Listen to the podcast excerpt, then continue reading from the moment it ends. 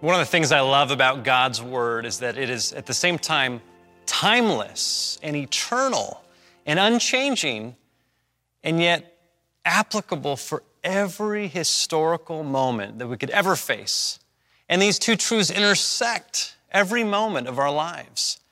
And in the midst of this week, the beginning of November, is a lot like 2020, a season marked with uncertainty and in seasons of uncertainty, we can find that fruit comes out of uncertainty if we are disconnected from our Creator, disconnected from our relationship with God, disconnected from the life that God really designed for us to live. And so, some people, and perhaps that's you, if you find yourself in the midst of the uncertainty of this season, filled with anxiousness, God's word today is going to be an anchor for your life. If you find yourself in the midst of uncertainty, needing to take control of life and circumstances into your own hands, God's word today is going to be an anchor for your soul. As we look out among our world, among our nation, our city, our society, and we see the kind of the fruit and ramifications of uncertainty, of those who are living apart from a relationship with God, causing us more anxiety, more fear, more worry, and more need to take things into control. God's word is our hope today. And so the majority of people, of course, are going to be experiencing this sermon the beginning of November, November 8th, 2020. And yet we have many people who listen to these messages for months and years after the fact. Whatever day you find yourself listening to God's word, know that God is with you. God is for you and not against you.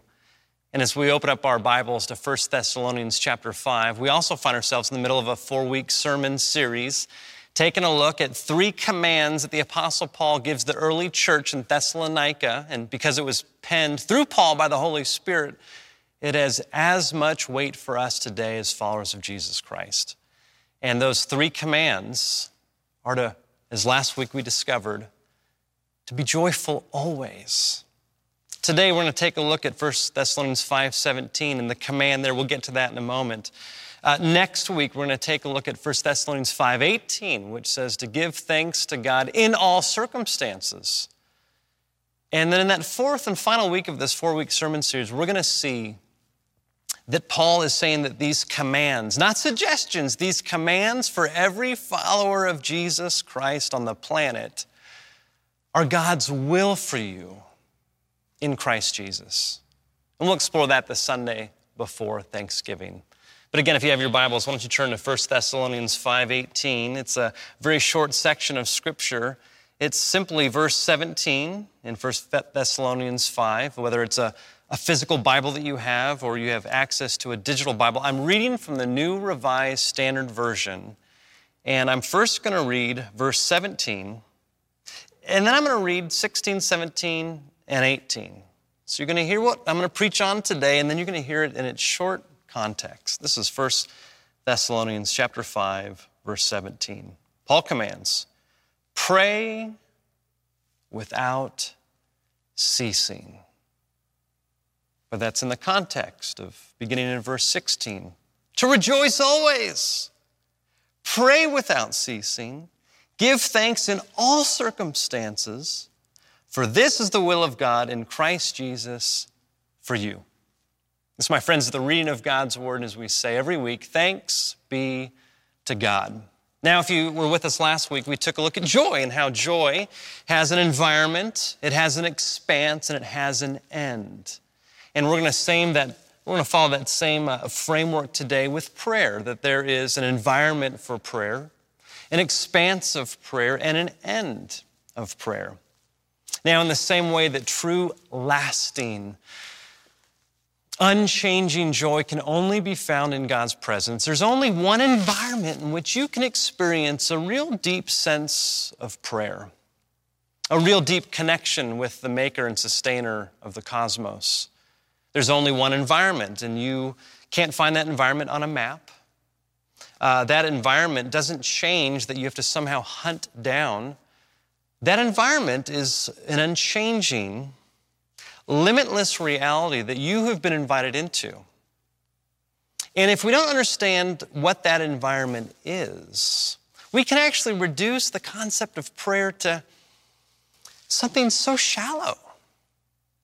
We can begin to think that prayer is just simply a, a, a, magical combination of words that somehow unlock blessings from the universe or change circumstances.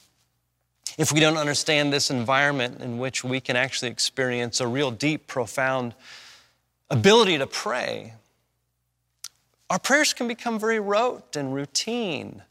Even over time, we can begin to forget how powerful prayer actually is. And so, like joy, true joy, lasting joy, unchanging joy, real prayer happens only in the presence of God. Now, let me back up for a moment and let's think about how in society, how being with someone face to face actually changes things. You know, we, many of us who are part of the Bel Church family live in Los Angeles, and we know in Los Angeles, like in many cities around the globe, in fact, uh, it's just kind of the way the world works. If, if, if, you want to get a job, if you want to get a promotion, uh, if you want to get a gig, if you want to get a project, if you want your book to be published, you have to get a meeting with the right people. And so I hear so often, I mean, I've grown up in Los Angeles, and the amount of times I hear people around me, whether it's friends or, or people within our church family, even neighbors, people in our city, hoping to get a meeting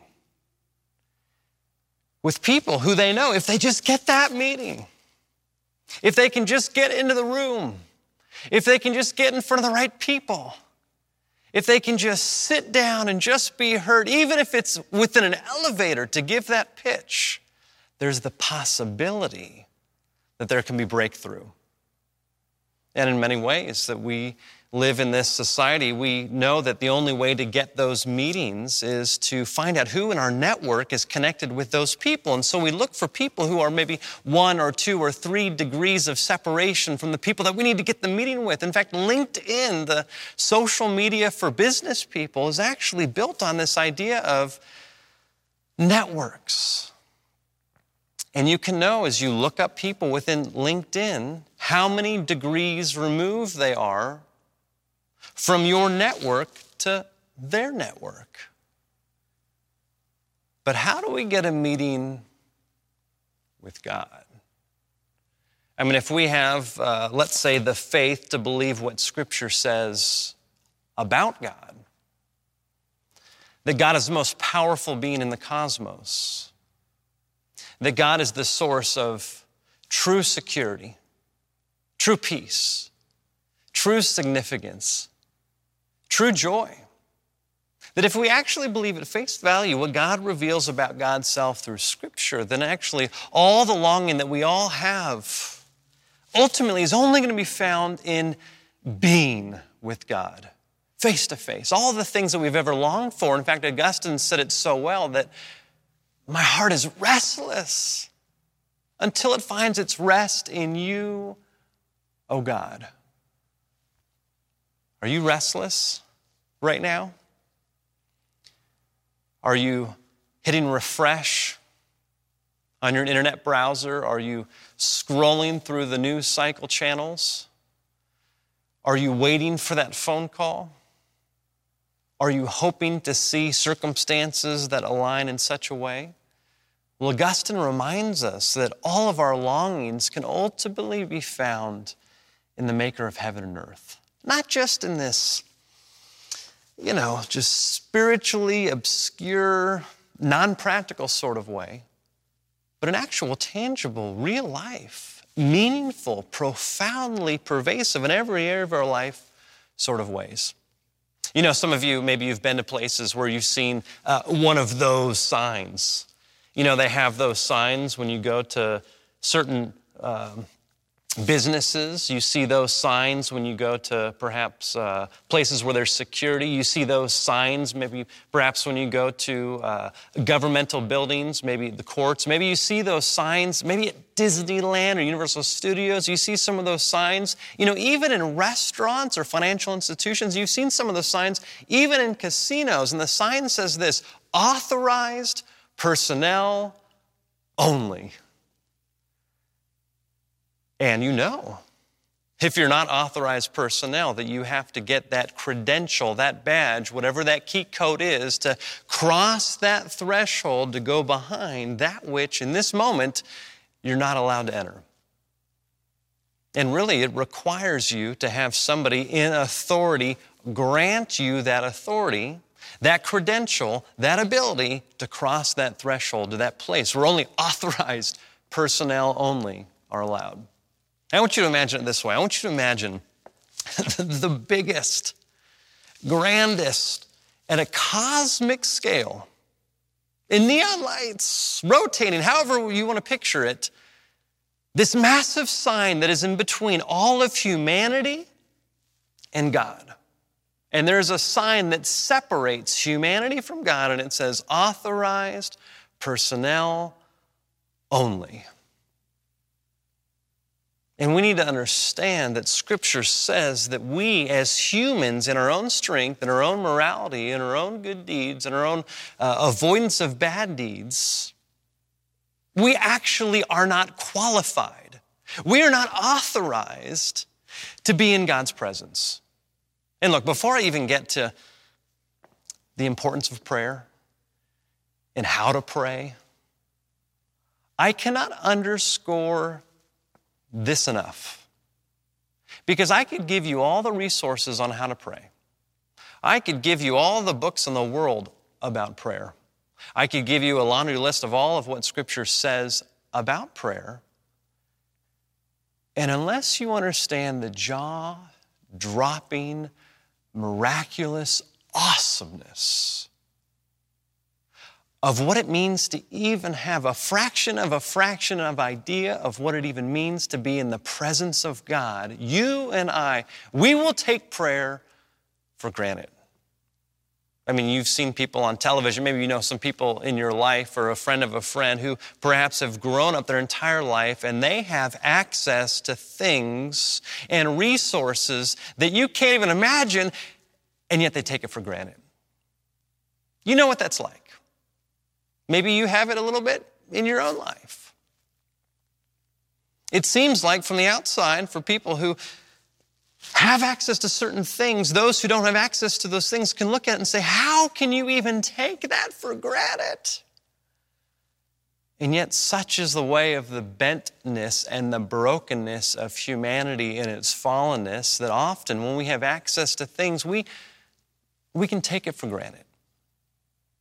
And so, what I want to do is, I want to just for a moment, as we talk about the environment of prayer, of what it means to be praying with God in the presence of God, I, I want to just for a moment talk to you about how there is the Old Testament way and a New Testament way to get into the presence of God.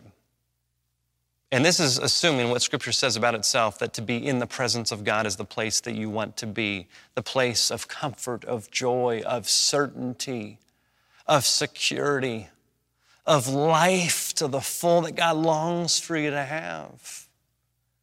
And let's not take it for granted. So let's, let's just briefly, let's talk about the Old Testament, the, the, uh, the Hebraic way of entering into the presence of God. Now, here's the problem you weren't allowed in the presence of God. No matter who you were, no matter how good you were, you were not allowed in the presence of God. In fact, there was only one person who was allowed to be in the presence of God in the tabernacle, in the most holy of holies, and it was one person only once a year. On Yom Kippur, the Day of Atonement, the high priest had to go through a whole bunch of things just to enter into the presence of God, and the rest of Israel, the rest of God's people, weren't allowed to be in the presence of God. And yes, there was moments when God would show up and overwhelm the nation of Israel in power and miracle. And yet, from a human point of view, only one person, the high priest, was allowed once a year to enter into God's presence. And in fact, I want to read for you kind of a longer section of scripture. This is Leviticus 16. And, you know, I'm going to take my time reading this because we can easily take for granted the access that we have to God through Jesus Christ, which I'll talk about in a moment, which is the New Testament way of getting into the presence of God. So, so just sit back, listen to this whole chapter of Leviticus, Leviticus 16, and I want you to hear how difficult it was for that one person just once a year to get into the presence of God. I mean, this is like top level security. This is something even Ethan Hunt couldn't get into. Listen to this Leviticus 16. The Lord spoke to Moses after the death of the two sons of Aaron when they drew near the Lord and died. And the Lord said to Moses, Tell your brother Aaron, who is the high priest, not to come just at any time into the sanctuary inside the curtain before the mercy seat that is upon the ark, or he will die. For I appear, God says, in the cloud upon the mercy seat. Thus shall Aaron come into the holy place with a young bull for a sin offering and a ram for a burnt offering. He shall put on the holy linen tunic and shall have the linen undergarments next to his body. Fasten the linen sash and wear the linen turban. These are the holy vestments. He shall bathe his body in water and then put them on. He shall take them from the congregation of the people of Israel two male goats for a sin offering and one ram for a burnt offering. Aaron shall offer the bull as a sin offering for himself and shall make atonement for himself and for his house. He shall take the two goats and set them before the Lord at the entrance of the tent of meeting. And Aaron shall cast lots on the two goats, one lot for the Lord and the other lot for Azazel. Aaron shall present the goat on which the lot fell for the Lord and offer it as a sin offering. But the goat on which the lot fell for Azazel shall be presented alive before the Lord to make atonement over it. And it may be sent away into the wilderness to Azazel. Aaron then shall present the bull as a sin offering for himself and shall make atonement for himself and for his house. He shall slaughter the bull as a sin offering for himself, and then he shall take a censer full of coals of fire from the altar before the Lord, and two handfuls of crushed sweet incense, and he shall bring it inside the curtain, and put the incense on the fire before the Lord, that the cloud of the incense may cover the mercy seat that is upon the covenant, or he will die. He shall take some of the blood of the bull and sprinkle it with his finger on the front of the mercy seat, and before the mercy seat he shall sprinkle the blood with his fingers seven times. He then shall slaughter the goat of the sin offering that is for the people, all the people, and bring its blood inside the curtain, and do with its blood as he did with the blood of the bull, sprinkling it upon the mercy seat and before the mercy seat.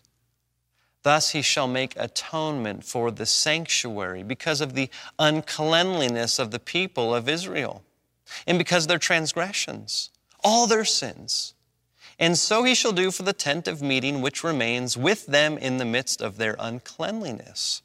No one shall be in the tent of meeting from the time he enters to make atonement in the sanctuary until he comes out and has made atonement for himself and for his house and for all the assembly of Israel. Then he shall go out to the altar that is before the Lord and make atonement on its behalf, and shall take some of the blood of the bull and of the blood of the goat, and put it on the horns of the altar. He shall sprinkle some of the blood on it with his finger seven times, and cleanse it and hallow it from the uncleanliness of the people of Israel. I'm only halfway done. And I'm reading this to impress upon you how big of a deal this was for just one person once a year amongst all of God's people to enter into the presence of God. Two hands full, like overflowing with a mound, or two hands full with a little dip in between? Seven times, or was it six times? What was the fabric of the linen tunic and the sash?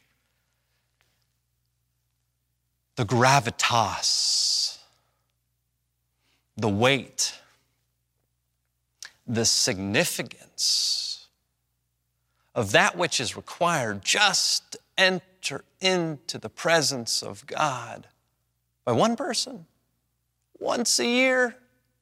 It goes on. When he has finished atoning for the holy place and the tent of meeting and the altar, he shall present the live goat. Then Aaron shall lay both his hands on the head of the live goat and confess over it all the sins of all the people of all of Israel, all of their transgressions, all of their iniquities, putting them on the head of the goat. That's where we get scapegoat from. And sending it away into the wilderness by means of someone designated for the task. The goat shall bear on itself all their iniquities to a barren region, and the goat shall be set free in the wilderness. Then Aaron shall enter the tent of meeting, shall take off the linen vestments that he put on when he went into the holy place, and he shall leave them there. He shall then bathe his body in water in a holy place and put on his vestments. Then he shall come out and offer his burnt offering and the burnt offering of the people, making atonement for himself and for the people. The fat of the sin offering he shall turn into smoke on the altar. The one who sets the goat free for Azazel shall wash his clothes and bathe his body in water. And afterwards, and only afterwards, may he then come back into camp the bull of the sin offering and the goat of the sin offering, whose blood was brought in to make atonement in the holy place, shall be taken outside the camp. Their skin and their flesh and their dung shall be consumed in fire. The one who burns them shall wash his clothes and bathe his body in water, and afterwards may come into the camp. Are you exhausted yet? All this work for just one person once a year to enter into the presence of God. It continues on, last paragraph. This, God says, shall be a statute to you forever. In the seventh month, on the tenth day of the month, you shall deny yourselves and shall do no work, neither the citizen nor the alien who resides among you. For on this day atonement shall be made for you, to cleanse you. From all your sins you shall be clean before the Lord. Remember that. It is a Sabbath of complete rest to you, and you shall deny yourselves. It is a statute forever.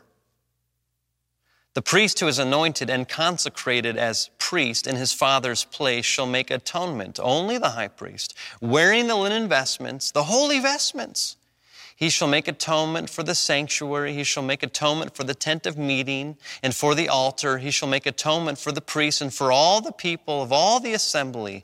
This shall be an everlasting statute for you to make atonement for the people of Israel once in the year for all their sins. And Moses did as the Lord had commanded him. Why did I read all of Leviticus 16 in the beginning of November in a sermon on prayer? Well, you might have heard I emphasized how frequently God, towards the end, used the word forever and everlasting. There is this truth that God is trying to impress upon Moses, and I hope that the Spirit of God will impress upon you today. That on one hand, while God does not change, this statute of what it takes to be in the presence of God has not changed. It requires one, a high priest, to atone themselves, to cleanse themselves, to then enter into, after fulfilling all the requirements to be in the presence of God, to then make an offering so that all of God's people in their uncleanliness can be covered over their sin, made clean, so that all of the people could be in God's presence. And this is what happened year after year after year after year after year throughout the entirety of the history of the nation of Israel as revealed through the Hebrew scriptures in the Old Testament. And sadly, some people think that the only way that they can be in God's presence is to do that or some derivative of that. That to be in God's presence, I've got to do the right thing. I've got to pray the exact right prayer. I've got to give enough money. I've got to attend the right amount of worship services and does online and count. And, and we get caught up in an Old Testament way thinking that we have to somehow measure up and earn our way into God's presence, that somehow that we can get qualified to get the key code, to scan through the thing, to go through the authorized personnel only into God's presence. But on the other hand, there's a lot of people, and I think it's a growing amount in our country, who are saying, you know what? What's the big deal about being in God's presence? I mean, does God even exist? I hear people say. And so we can go, on one hand, down one of two roads. We can either try to measure up and try to get into God's presence, or we can forget that God's presence is the only and true and lasting place of security and joy and comfort and significance in the cosmos. And neither of those ways get us into the environment that our souls were made for. Neither of those two ways, trying to earn our way in or not even trying because we don't even think it's that valuable, get us into God's presence where we can finally live freely. Even in the midst of uncertain circumstances in our lives, even in the midst of uh, the world changing as we want it or know it, even in the midst of all that can happen outside of us and inside us, unless we get into the presence of God, things will never change. And that's why the significance of what God has done out of love for you, you've got to understand this that God's desire and motivation for you to be in the presence of God vastly outshines your desire and your motivation to be in God's presence. And so God takes the initiative, and this is now the New Testament way of getting into God's presence. God takes the initiative of coming to us fully God and yet fully human in the person of Jesus from Nazareth. Jesus the Christ, Jesus the Messiah, who not only lived a perfect life, who not only was tempted in every way that we've been tempted and yet never chose the wrong way, lived a life without sin, Jesus functioned as our great high priest and was able to do that which the high priest alone was able to do year after year. But how Jesus did it was that he didn't sacrifice a little furry animal. He sacrificed himself. Remember what John the Baptist said about Jesus the first time he saw him? Behold, behold, look. That's the Lamb of God who takes away the sins of the world. And so, in the same way, the high priest on the Day of Atonement would enter into God's presence to offer a sacrifice, Jesus, as our great high priest, put an end to the sacrificial system by presenting himself a pure and unblemished Lamb of God to be sacrificed on the cross for you and for me. And in that moment, it says in Scripture that the veil in the temple was torn in two. Not from bottom to top, from top to bottom. You know how thick the temple was? The temple curtain was? It was too thick for a human to tear it. It was an act of God, and what that symbolized was now God's presence was accessible to all people who put their faith and trust in Jesus Christ, who is at the same time our great high priest and the sacrifice of all sacrifices, who takes away the sins of the world. You see, Jesus is alone the one who enters from behind that sign, authorized personnel only, to now walk with you through that gate, that door, that threshold into God's presence.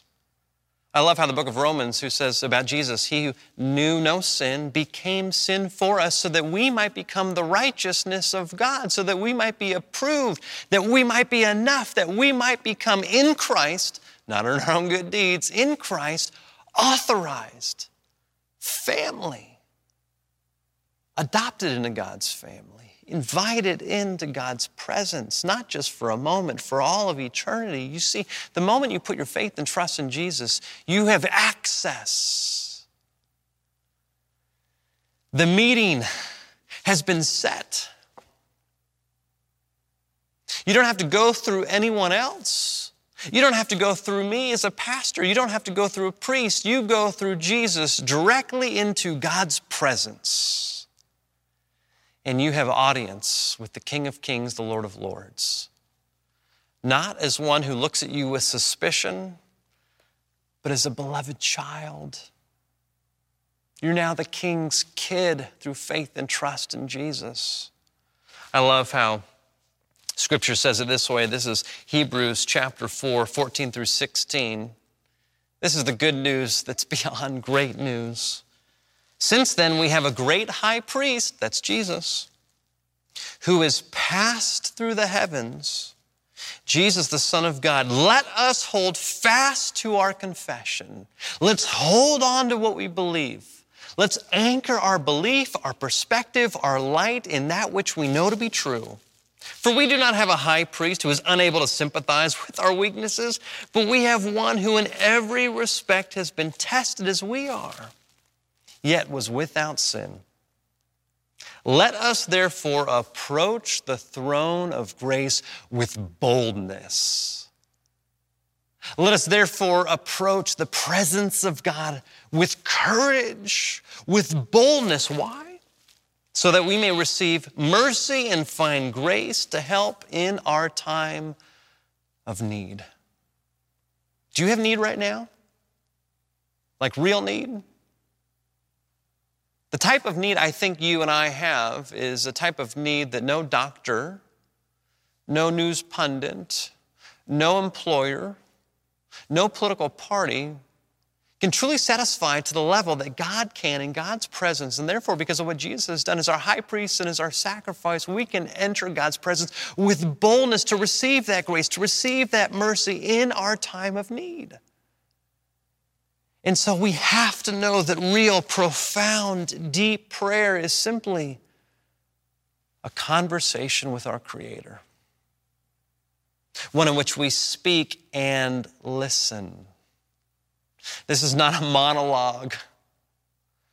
This is not a, I direct you like you are the assistant of my life. This is a deep and an intimate relationship, that which we have been designed for, to be part of not only God the Father and God the Son and God the Spirit and that community, but to be invited into it and to be part of God's people.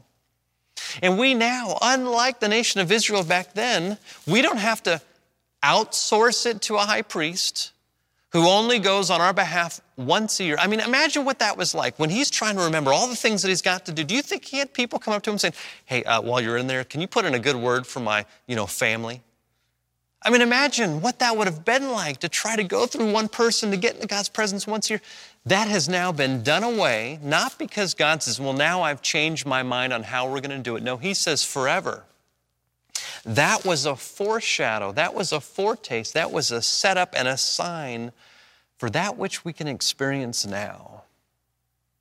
Our great high priest, Jesus Christ, the ultimate sacrifice, enables us to be in God's presence every moment of every day. You don't have to wait to Sunday to be in a conversation with God. You don't have to wait until you're in a physical sanctuary to be in a conversation with God.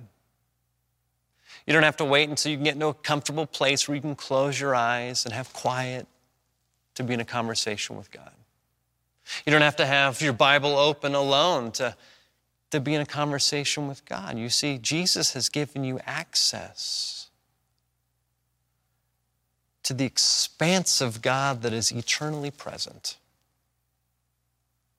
Choose to step into that environment through faith and trust in Jesus Christ. And when you do so, that moves us into the second area here that you're taking notes, not just the environment of prayer, but the expanse of prayer. You see, there is no moment, no situation, no, no time of day, no time of year where you can't have a conversation with God. And if I could just kind of orient it this way briefly, you can have a conversation without, with God about God. You can have a conversation with God about you. You can have a conversation with God about other people in your life. And you can have a conversation with God about the world and all the circumstances within it. Again, for those of you taking notes, uh, let's say you want to have a conversation with God about God. Well, Psalm 145 is one of many Psalms that I personally go to that I found when I read this psalm as a prayer I get words that I use, God given words, for how I can have a conversation with my Creator about my Creator. Listen to this. I won't read through the whole thing, but just, just hear some of these verses Psalm 145. David writes, I will extol you, my God and my King, and bless your name forever and ever. Every day I will bless you, God, and praise your name forever and ever. Great is the Lord, and greatly to be praised. His greatness is unsearchable. One generation shall laud your works to another and shall declare your mighty acts. On the glorious splendor of your majesty, on your wondrous works, I will meditate. The might of your awesome deeds shall be proclaimed. I will declare of your greatness. They shall be celebrated, the fame of your abundant goodness, and shall sing aloud of your righteousness. When you were humbled by the reality that Jesus has given you access to God, one of the most powerful ways that you can pray, to have a conversation with God, is to talk to God about God. And the best way we can do that is open up God's Word and see what God says about God's self. And we can begin our prayers by exalting and adoring and honoring who God is. And as we begin to pray to God, to have a conversation with God about God, we can begin to have a different perspective also about who we are. You see, there's great ways in which we can talk to God about ourselves. One of those that I go to often is Psalm 51. Again, I won't read the whole chapter, but if you would maybe read later, this is Psalm 51. This is King David, same author of Psalm 145 who, after choosing the wrong way with Bathsheba, he's convicted of his brokenness and of his sin as a result of God using Nathan the prophet to reveal to him how off he was. He goes before God. He knows that in faith he has access to God.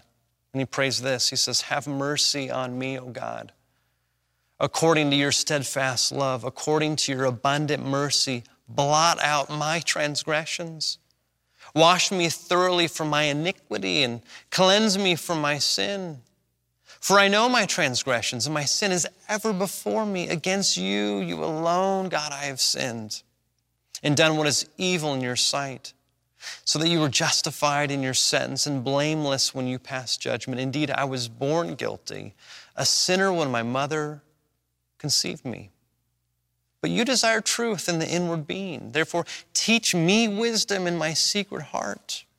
Purge me, O Lord, and I shall be clean. Wash me, and I shall be whiter than snow. Let me hear joy and gladness. Let the bones that you have crushed rejoice.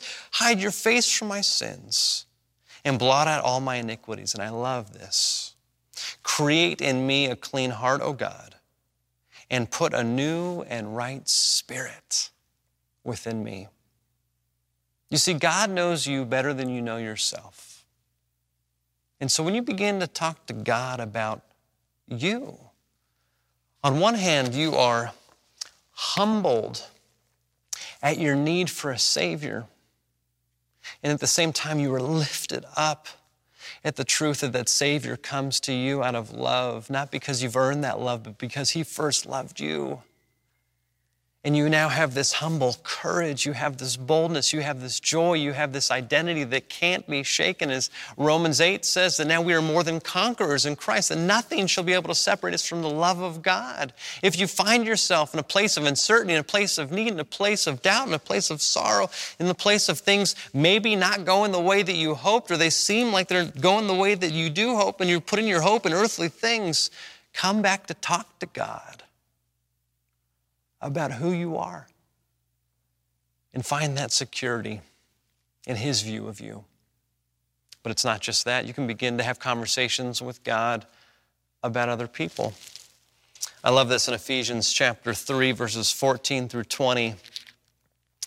Let me frame it this way Imagine this is Paul praying for the Christians in Ephesus. Imagine if this was your prayer for the neighbor you don't like Imagine if this was your prayer for the person within your church family that you know voted very differently than you. Imagine if this was your prayer for the person that, oh, you've seen them on social media, you know they're a believer, you can't believe that they are a believer because of what they've been saying on social media. Imagine if this was your prayer for them. Really, this can only happen when you are in the presence of God and you see God for who God really is. You see yourself, how God sees you, and as you have a conversation with God about others, perhaps Ephesians chapter 3, 14 through 20 is how you pray for them. For this reason, I bow my knees before the Father, from whom every family in heaven and earth takes its name. So I pray that according to the riches of His glory, He may grant you may be strengthened in your inner being with power through His Spirit and that Christ may dwell in your hearts through faith as you are being rooted and grounded in love. I pray that you may have the power to comprehend with all the saints what is the breadth and length and height and depth, and to know the love of Christ that surpasses knowledge, so that you may be filled with all the fullness of God. That's the kind of prayer that you pray on somebody else's behalf, even if you don't like them, even if they seem so uh, different in how they view the world. That's what happens when you enter into the presence of God and you talk to God about somebody else. Put that into practice this week. Watch what happens. Watch how your need to be right, your need to be on the winning side, your need to uh, put other people down just melts away. You see, that's real prayer. That's how Paul says, pray without ceasing because there's no lack of opportunities to have these kind of prayers. And finally, you can have a conversation with God about everything in the world. In fact, one of the most famous, of course, all prayers in Scripture is when the disciples ask Jesus how to pray. And he teaches them how to pray. Some of you, you, you, know exactly where in Scripture that is. Many of you have it memorized by heart, but I want to give you, if you don't know where it is, Matthew chapter 6, verse 9 through 13 is one of the sections in which it's recorded. It's known as the, the Lord's Prayer, this answer that Jesus gives when his disciples ask him, Well, how do we pray? And this is uh, in Matthew 6, 9 through 13. It's recorded as this Pray in this way Our Father in heaven, Hallowed be your name. Your kingdom come, God. Your will be done on earth as it is in heaven. Give us this day our daily bread and forgive us our debts as we have also forgiven our debtors. And do not bring us to the time of trial, but rescue us from the evil one. For if you forgive others their trespasses, your heavenly Father will also forgive you. But if you do not forgive others, neither will your Father forgive your trespasses. You see, as we enter into the presence of God through faith and trust in Jesus, we can begin to have conversations with God about everything in our life.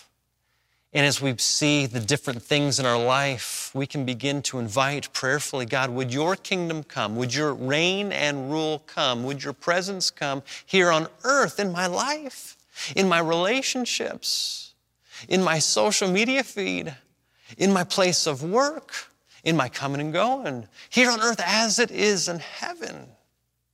You see, when you begin to realize, again,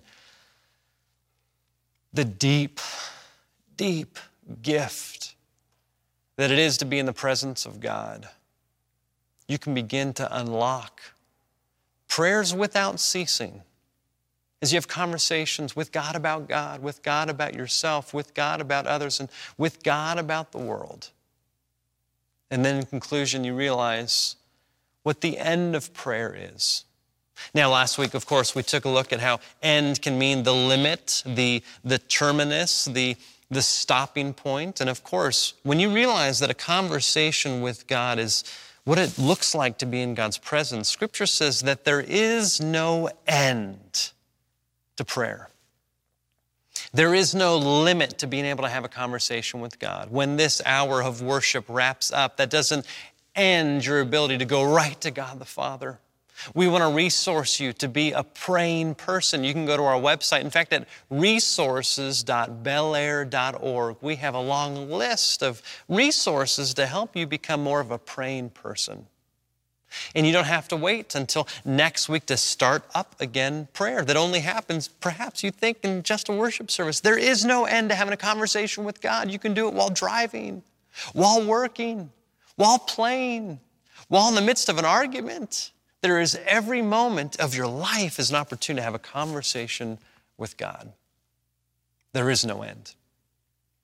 But also, end means purpose or the means to an end. And in many ways, we need to understand my working definition, for example, of prayer being a conversation with God. That when we have conversations with people, the purpose of conversations isn't to get them to do what you want them to do.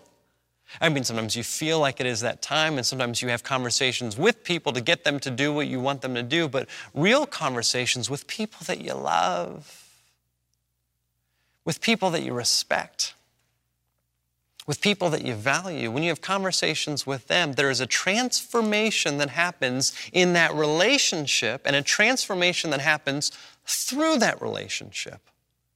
And so the purpose of prayer is transformation that can happen in your relationship with God.